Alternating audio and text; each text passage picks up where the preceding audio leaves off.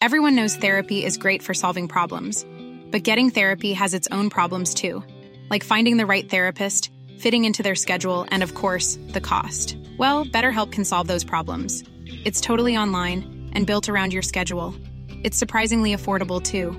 Connect with a credentialed therapist by phone, video, or online chat, all from the comfort of your home.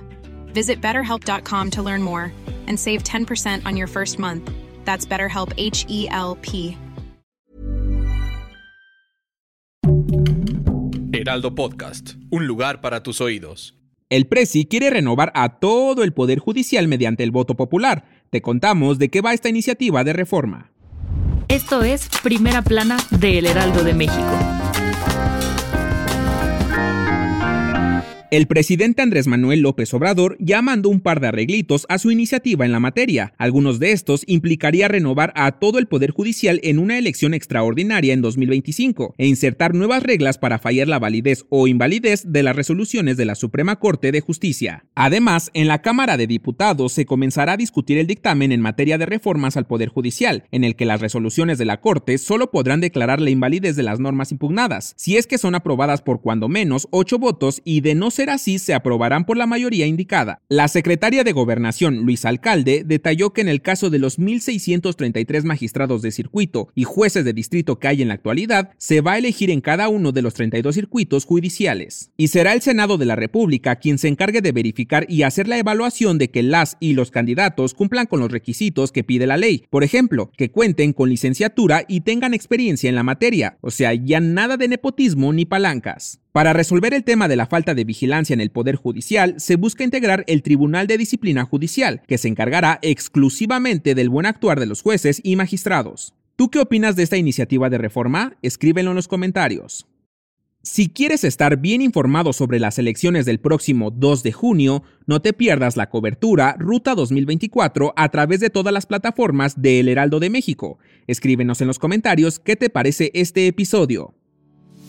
Carlos Slim, presidente de Grupo Carso, dijo que Teléfonos de México, o sea Telmex, ya no jala como negocio, pero que igual no piensa venderlo porque es una empresa mexicana que mantendrá a sus hijos y nietos, a pesar de que tiene un pasivo pensionario de 270 mil millones de pesos. El empresario destacó que para bajar el pasivo laboral se creó un fondo de pensiones que vale cerca de 160 mil millones y le quitaron como 20 mil millones por año de lo que produce anualmente la empresa para hacer viable la sobrevivencia de Telmex y que no se endeude ilimitadamente aseguró que hasta el momento se tienen 41 mil jubilados y hay otro número igual de activos que se van a jubilar a los 53 años. Incluso comentó que habían llegado a pláticas con el sindicato y los trabajadores para cambiarles acciones por antigüedad, pues como ganan 160 o 180% de su último sueldo, pues con ellos bajarían 20% del pasivo laboral y a ellos se les pagaba menos. Sin embargo, al morir le dejaban acciones a su familia y así serían socios de la empresa, pero esto fue algo que no le gustó al SAT y no lo aceptó.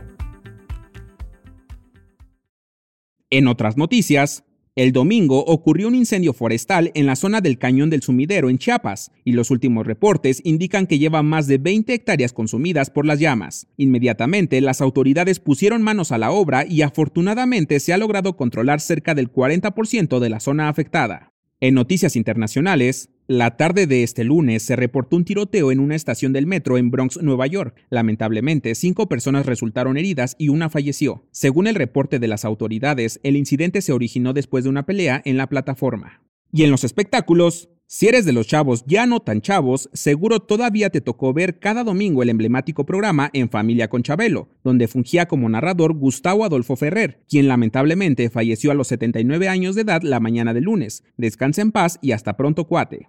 El dato que cambiará tu día.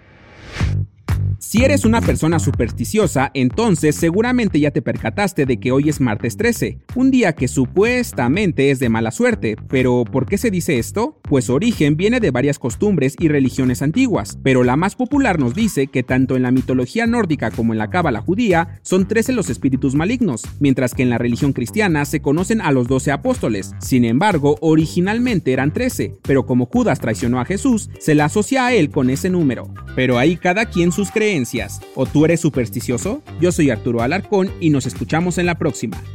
Esto fue Primera Plana, un podcast del Heraldo de México. Encuentra nuestra primera plana en el periódico impreso, página web y ahora en podcast. Síguenos en Instagram y TikTok como El Heraldo Podcast y en Facebook, Twitter y YouTube como El Heraldo de México. Hasta mañana.